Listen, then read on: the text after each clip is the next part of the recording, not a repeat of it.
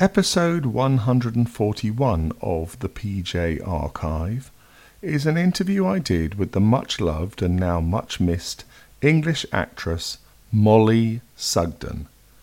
She was best known for playing Nellie Harvey in Coronation Street, Mrs. Hutchinson in The Liver Birds, Ida Willis in That's My Boy, Nora Powers in My Husband and I, and most of all, Mrs. Slocombe in Are You Being Served and its spin off Grace and Favour.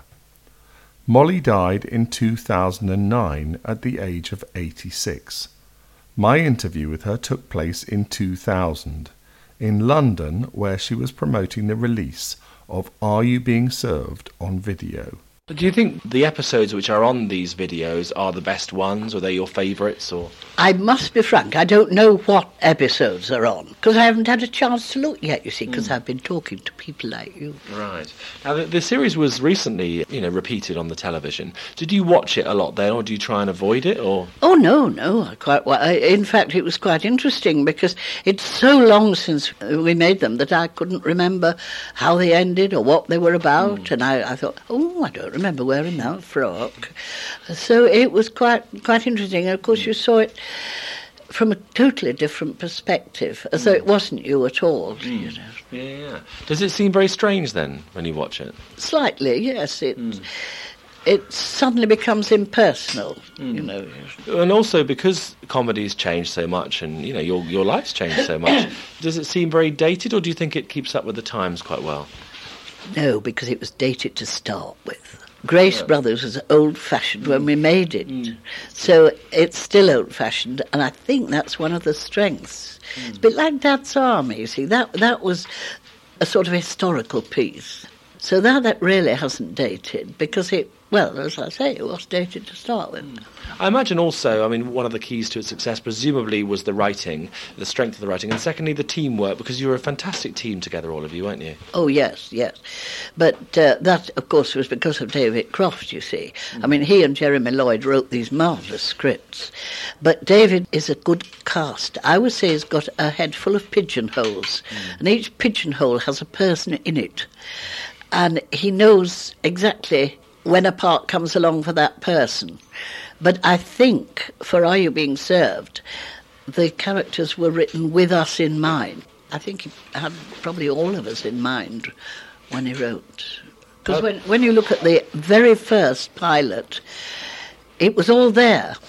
It wasn't, it was all together. Hmm. You know, you didn't think, oh dear, well, they'll have to tighten that up a lot. Hmm. But I imagine you added a lot of yourself to your character, didn't you? Well, I think everybody does to start with. You look like it, don't you? And I think they wrote with that in mind, knowing that you would not exactly enlarge on it, but bring something. Mm. David liked people who brought something to it, not just stood there and said the lines. You know, he liked. uh, Because I've heard him say of actors in the past, not in I Being Served, but in other things I've worked in with David, I was very disappointed in him because he brought nothing. Do you remember how the character was first suggested to you and what your initial reaction was? Well, I was doing, uh, they used to do comedy playhouses, just one offs. And then if they, you know, they pick out successful ones. And I was doing a comedy playhouse with Jimmy Beck. Who died, and Ronnie Fraser. And uh, I think it would have been quite successful. I only had about four lines in it. But afterwards, when we'd done the recording, David, as he always does, he always goes around the dressing rooms and says, Thank you very much. And he came to me to thank me for my four lines. And he said, Oh, by the way, there's something written specially for you. It's mm. coming in. Oh, I thought it. He said, Never mind, you'll know when you get the script. Mm. And of course, about a fortnight later, I got the script, and mm. ah, this is it. This is what he meant. Now, the double entendres in the script now seem very harmless, but at the time were they quite shocking? Oh, they were a bit a bit risky, hmm. yes. But you see, it was up to the listener. I would say to the pure, all things are pure. Hmm. Hmm. And of course, as far as Mrs. Slocombe was concerned, she was naive to the point of being an idiot, really. Um, she was really a rather sad lady. Did you like her though? Were you very fond oh, of her? yes, yes, of course.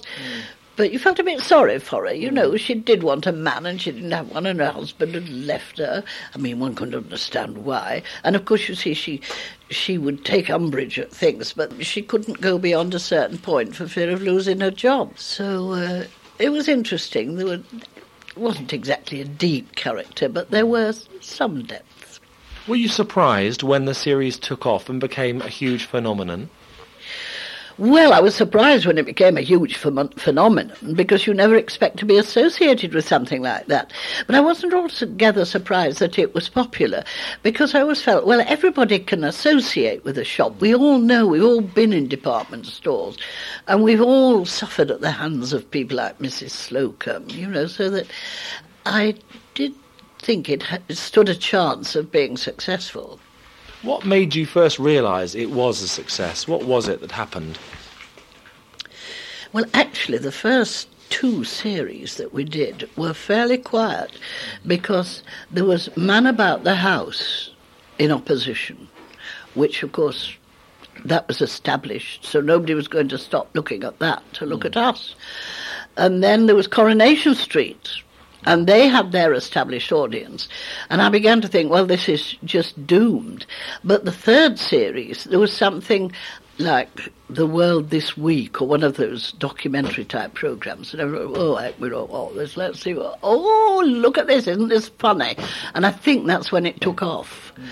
Now, all of you characters were very, very well defined, fantastically created characters. Was there much competition between the, you know, each of you as to who was going to get the limelight? No, no, none at all. There was no need to because we all had our own lovely little spots. There was no need to, to do that. No, no, no, no. Apart from which, I think we all thought the others were funny. Who was your favourite character then, apart from Mrs. Slocombe? I don't know. I think, I think Wendy was a bit unsung because she was wonderful as Miss Brahms. Because she did it with spine and spark, and she wasn't boring, and yet she gave that impression of being one of these salesgirls. I don't know, you know, and and they're they're so, they can be so limp. Mm. And, and when he managed to do that with a lot of spine and get up and go, and of course she'd legs up to her armpits, that was always a bone of contention with me. She had such lovely long legs. So there was some real life jealousy in there as well. Oh, no, not really. Because, of course, I'd worked with Wendy before. You see, I was old enough to be her mother. And I'd worked with her in Hugh and I. So that we really were quite old friends. And, of course, Frank Thornton, we'd worked together. So... Uh, at least when you went for the first rehearsal, you didn't feel you were absolutely on your own, you know. Who became your very close, genuine friends in that cast? Well, Frank, Wendy, and John, and Trevor. Mm-hmm. They are the people I've kept up with. I mean, of course, some of them are no longer with us at last. Mm. And I suppose, too, the part of it is, is when there is some function, like we went to the unveiling of a plaque at Elstree, and they're the ones who are more li- most likely to be there. Mm. And of course, uh, apart from Wendy, they all live at my side of London. Mm-hmm. So it is not too difficult to keep in touch. I'm not saying we meet weekly mm. because, of course, everybody is very busy, but we enough for us to keep in touch and still be friends. When Are You Being Served came to an end 15 years ago, how did you feel then? Were you mortified or disappointed? Not mortified, but you, because after all, we felt there'd been a fair crack of the whip, and there's a limit to the amount of storylines you can get, even out of. Grace Brothers. Mm. So that we felt it was, um, we, we quite understood the writing being on the wall. But of course, it was, it was quite a bonus when we all came back in Grace and Favour, which was totally unexpected, mm. but very nice. And of course, the nice thing about Grace and Favour is we all went on location. We'd never done that before because the shop was a set mm. that they put up every week and took down every week, you see, and we, we never went anywhere else. Whereas, uh, oh, we went on the, on the farm in Gloucestershire, it was great fun. Uh, have you got any mementos or souvenirs of the series at all? I have so many cats you wouldn't believe. People send me cats from Australia and America and all points north. Fluffy cats. Well, I don't mean real live cats, no. but I've pictures of cats done in needlepoint, of, of fur cats, woolly cats, zipper nightdress cats. You name it, I've got cats. And uh, they all sit at the bottom of the attic stairs in grand array. Makes it rather difficult getting upstairs, but still. Are you actually a cat lover? Have you ever been? No, no, I haven't. I'm a dog, doggy person, mm. really. I, I, I'm afraid I'm not, not really very fond of cats because I love birds. Mm. Needless to say, I'm a member of the RSPB. Mm-hmm. And I feed the birds all winter, and I do not feed them for next door's cat to come along and eat them. Hmm. I imagine you know you had great success in the series, and you obviously really enjoyed doing it. But I mean, was it a bit of a pain because people would presumably shout out your catchphrase at you all the time? Not really. I was, all, was so grateful that they all knew it. Hmm. Though I don't think they did. They used to shout, Hello, Mollie. You see, I was very lucky because I was doing a lot of other things at the same time. I was doing Liver Birds and I'd been in Coronation Street quite recently. At the same time, I'd started doing That's My Boy for Yorkshire Television.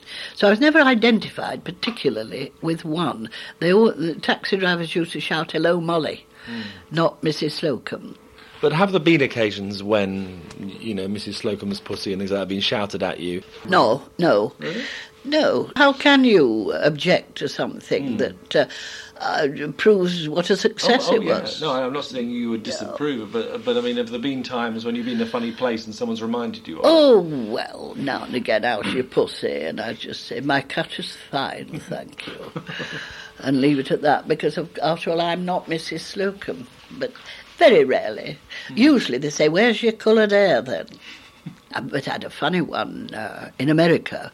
I was doing um, a program for PBS on Long Island, and they were, you know, they, to to get money so that they can buy the programs. I mean, it was rather funny, sort of. No, I want you all to give money, otherwise you hmm. won't have the privilege of seeing me, which was a bit difficult. But they did a phone in, you see. Now I'm not awfully good at that because I don't hear very well, and there, there was this man who said.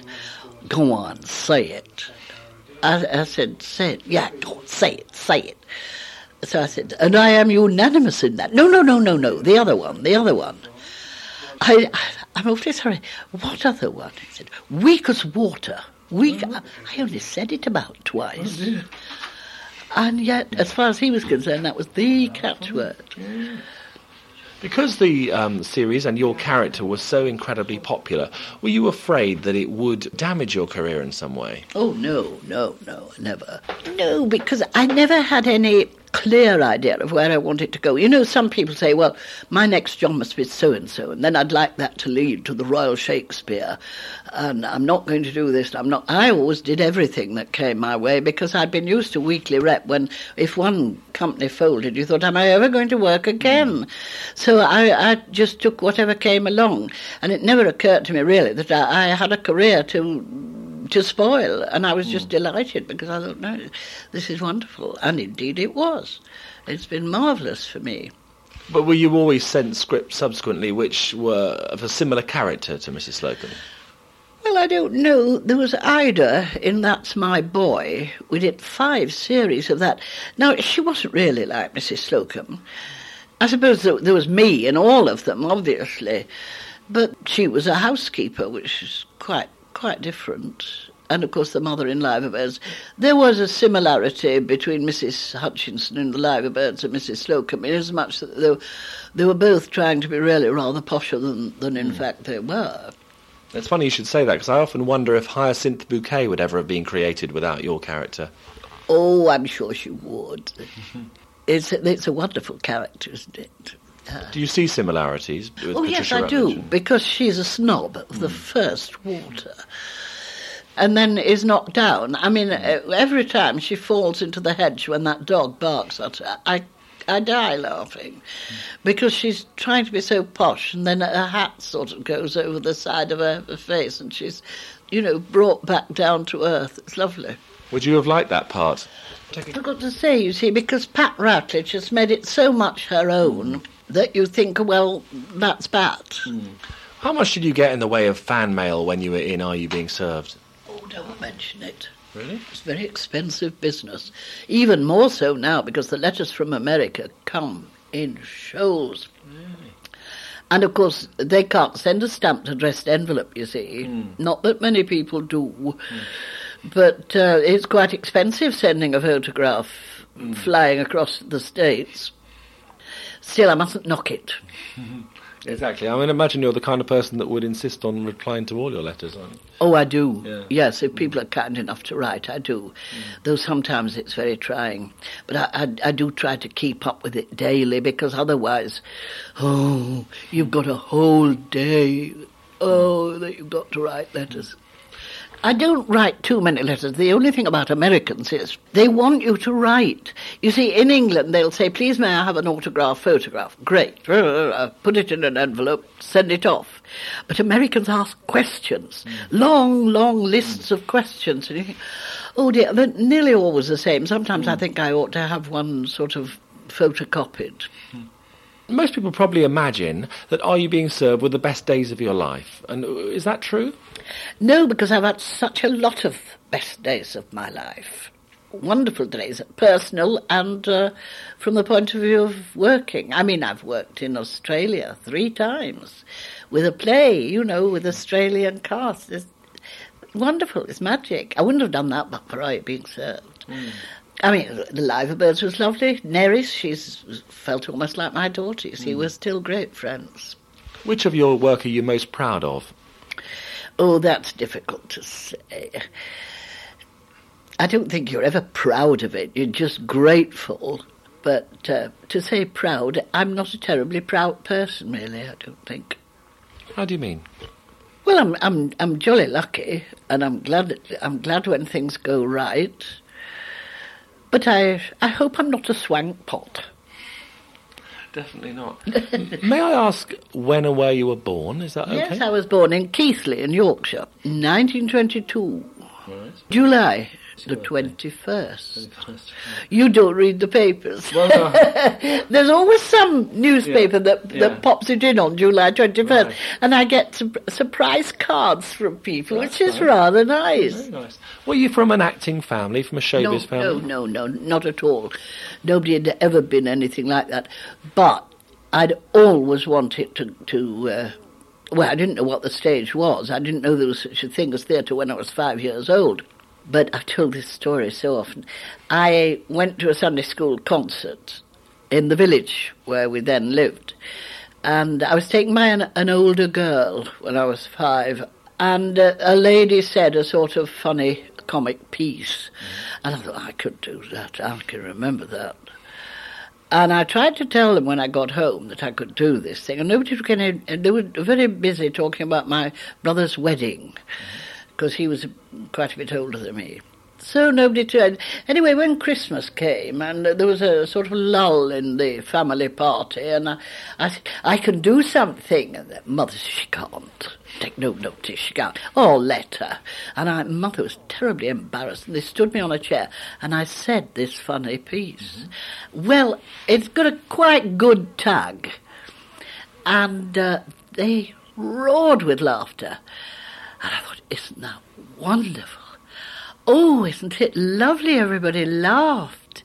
And I think that really, since then, I've always been wanting to make people laugh. But do you know that little piece has dogged me? I did it on This Is Your Life when they did that.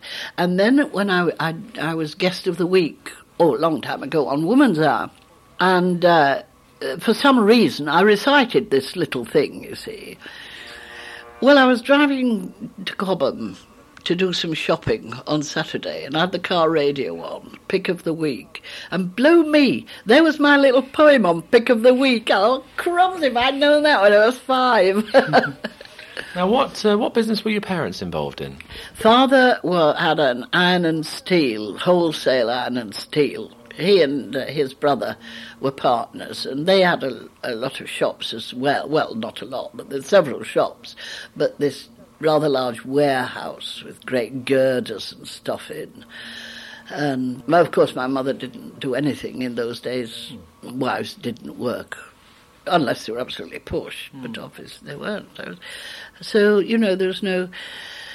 In fact, on my This Is Your Life, they tried to get the rags to riches bit, but there weren't any rags, and certainly there haven't been all that many riches. But Do you have brothers and sisters? My brother, yes, he was 15 when I was born. Mm. But alas, he's no longer with us. Hmm. Did anyone tell you when you were small that you would be a star? Oh, no, no. I suppose now and again you got a, a, a good friend and admirer who said, you know, oh, I could see your name in lights, but you never hmm. believed it. Hmm. Most people must have frowned upon you when you said you wanted to be an actress or something No, like that. no, in my days. parents were very supportive. In fact, they paid for me to go to the Guildhall School of Music and Drama. So you know, and and that wasn't just paying the fees; it was sort of paying for me to have rooms and live in London. Who were your contemporaries in those days at the Guildhall School? I just missed out on Claire Bloom. She was there before me. Then there was Honor Blackman. I can't really remember anybody else, particularly, you know, who's made it. So the Guildhall School must have brought you to London for the first time, I imagine, from Keighley. Um, what was that like? Was that quite scary? No, not really, because I would, there was just the first night when I arrived, and I felt a bit, oh, crumbs, I don't know a soul. But the next day you turn up at, uh, at drama school, which then was in John Carpenter Street near Blackfriars Bridge, and you, you meet people who are all doing as you are doing, what they want to do. Something hmm. you, you have this wonderful thing in common. All want to act. So uh, I soon stopped feeling lonely. Hmm. These days, though, people leave drama school and they have got a very uncertain time ahead of them. Oh, Nobody yes, knows. then. But Oh, is that yes. right? Just as? I was about three months before I did any work. There was no easy way in. There never has been. It's terribly difficult because I get letters from young people saying, How do I go about getting a job? Well, I know now even less than I did then because, at least in those days, every town had its own theatre. And they're all gone, they're pulled down. And they were lovely. Thatch, uh, Matcham theatres, you know, with a beautiful um, dress circle and upper circle and the gods. Lovely, lovely theatres. And they're all gone. I suppose now you get places, your pubs where they do put plays on, you know, uh, in a room above a pub and things like that, but it's not the same. Do you look more fondly on those early days than on these days? Well, it's difficult to say because they're so different. In the early days, I was in weekly rep, a different play every week, probably a cast of no more than eight, so you worked very hard. But you were doing something that you wanted to do. I mean, I thought it was the most glamorous thing in the world, so one did enjoy it. But now I'm not doing very much work, but see, I'm enjoying this because now I've got my family and I can uh, spend time doing things I want to do. Alas, not gardening. Oh, it is such a trial to me not to be able to do any gardening. But uh, cooking, knitting, doing all sorts of things, and just sort of seeing the family and, and enjoying being with them. Have you ever wondered what else you would have done had you not become an actress? No, I don't know what I'd have done. I never had any desire to do anything else. It never occurred to me to do anything else. Was there any actress that you aspired to be? Well, I didn't think I ever would uh, reach her heights. That was Sybil Thorndike. I was rather admired her. I thought she was rather good. And I once met her, and she was very charming to me, very gracious. But of course, she was um, Dame Sybil. She was really rather, rather grand, and I knew I would never attain that sort of status. Do you still think you won't? No, no, of course not. What's the best tribute you've been paid? I've had quite a lot. I can't remember tributes, but I, I know I've had some wonderful experiences. I was once asked to go to the Albert Hall. There was a, a Methodist conference. Young Methodists came from all over the country and they spent time in London with families, and then they all met up in the Albert Hall on a Saturday at the end of their week in London. And the, the Albert Hall was absolutely packed, and they always had a surprise guest. And one year I was it, you see, and they keep you sort of hidden away, nobody sees you. And then they just say, there is a surprise guest, and you come up the bull run, which is the most fantastic sight hmm. to go up there. I've done it many times since, but that was the first time and to see. And then when the, the spotlight came on me, the whole of the Albert Hall erupted. They clapped and cheered, and I thought, I'm not going to be able to speak. It was so moving. It was mm. wonderful. Golly, it's lucky to have things like that to remember. When you first started acting, how did you think your career would go? Oh, I didn't know. Just as long as I kept on working, that was all I cared about. Mm. Just, just let me do it. Mm. So how did it progress? How did it get, you know, established? It was a slow rise. Eight years in weekly rep. And then I was out of work, living in rooms in London, and the phone rang. Of course, in those days, you see, the Yorkshire accent was completely eradicated. I mean, I couldn't talk then like I do now. Did you have to have elocution lessons to No, get rid no, of but I went to Guildhall School and it just soaked in. Right. Well, I mean, you did, along with everybody else who did. But uh, so I said, hello, and the voice said, oh dear, what a shame. We thought with a name like Sugden you'd be Yorkshire. I said, well, I am, love. What do you want? And it was your Walter Greenwood, the playwright. And he was casting uh, Saturday Night at the Crown, a play he'd written, starring Thora Hird. And uh, they, they, there was this absolutely smashing part and they couldn't find any. Anybody they wanted was either abroad or ill or doing some other work, you see. And they, they were really reduced to going through the hmm. spotlight looking for a North Country name. Hmm. Thank goodness I hadn't changed it. So, um, oh, they, oh, good, he said, well, come along, c- come and see, you hmm. see. So I went and met them, and, and I got this part, Eunice Sidebottom, who preferred to be called Mrs. Siddy Bottom because she wonderful, lovely, lovely part. It first it was just one week tryout in Blackpool at the Grand Theatre, and then uh, something fell through for the summer season, and so we were popped in, and we spent the summer season. And then we went to the Garrick, so that that was. And it was George and Alfred Black who put it on. So then George and Alfred Black knew about me. Consequently, they used me in other things, you see. And then after oh quite a few years, George Black had an uh, an interest in Tyne Tees television, and uh, they were putting on a sitcom with uh, Glenn Melvyn and Danny Ross, and uh, me. So you know that was one up. That was where I met David Croft because he was directing. I think it was probably one of his first directing jobs, you see. And of course, you couldn't have wished to meet anybody better or more mm. influential or more of a friend than mm. David, you mm. see. So that was great. Did you ever wish you'd gone to Hollywood? Have you ever been offered anything over there? No. I'd have gone, I suppose, like a shot. Whether I'd have been successful or not, I don't know. I don't think I have quite the attitude. I don't think I have the sort of grandeur to cope with Hollywood. I probably have got stepped on. Hmm.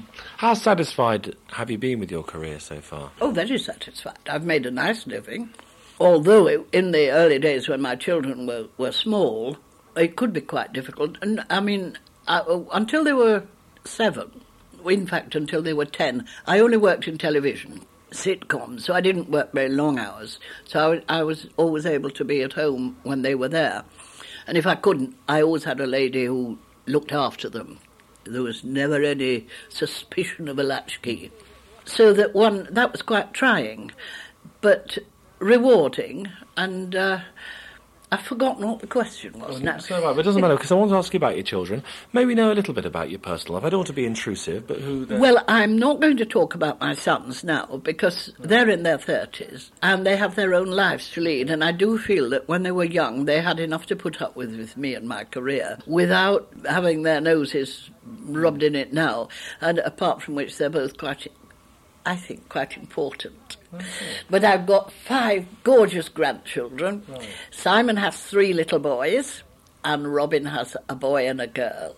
And I must say, the little girl looks very like I used to look. Mm. People say, oh, she's like you. She's not a bit like me now, but she looks very like I used to look mm. when I see photographs. So you've got the two sons anyway, who you don't want to talk Yeah. about, and no daughters. no daughters. Right. no. May we know who the father of your children is? William Moore, Bill Moore. yeah. He was in Sorry. Do you remember Language Yes, Timothy? yeah. Yes, that was Bill. Oh, right. Yes. We've been married 31 years. Right. We didn't get married very early, you see. Right. And then I didn't have my twins till I was 41. Oh, really? Oh, I didn't rush into anything. but it was wonderful hmm. when they came. I think I was lucky because I think if you have your children, an actress certainly, in your early 20s, you've just simply got to give up acting because you hmm. can't afford to have any help.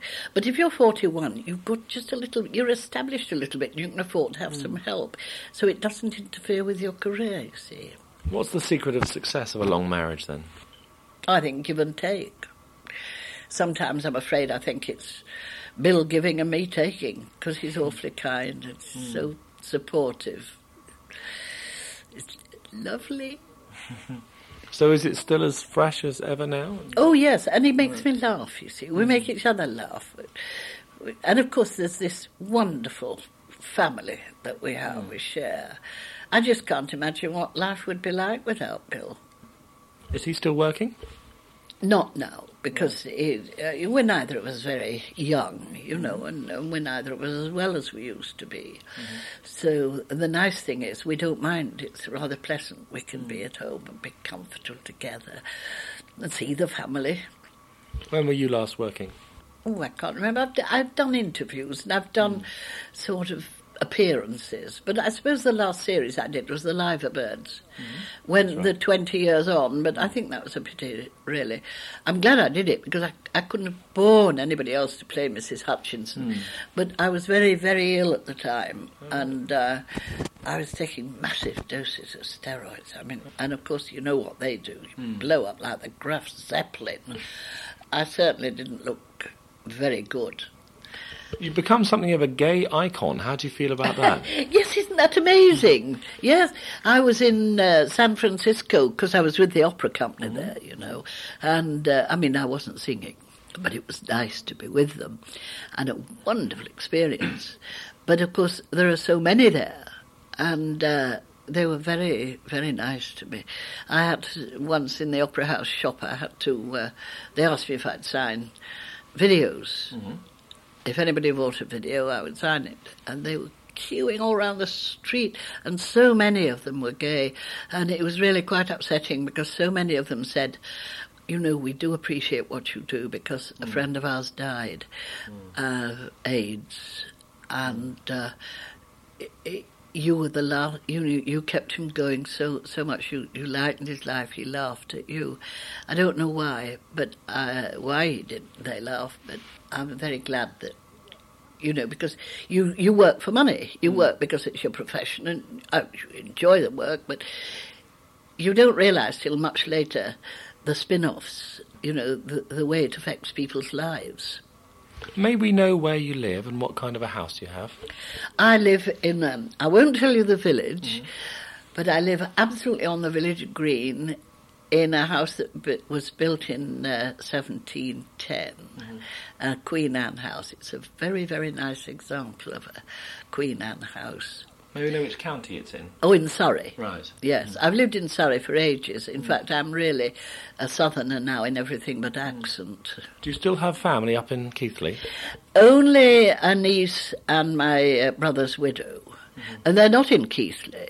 I have a friend in Keighley, and I've sort of cousins and things, but uh, no, no one near.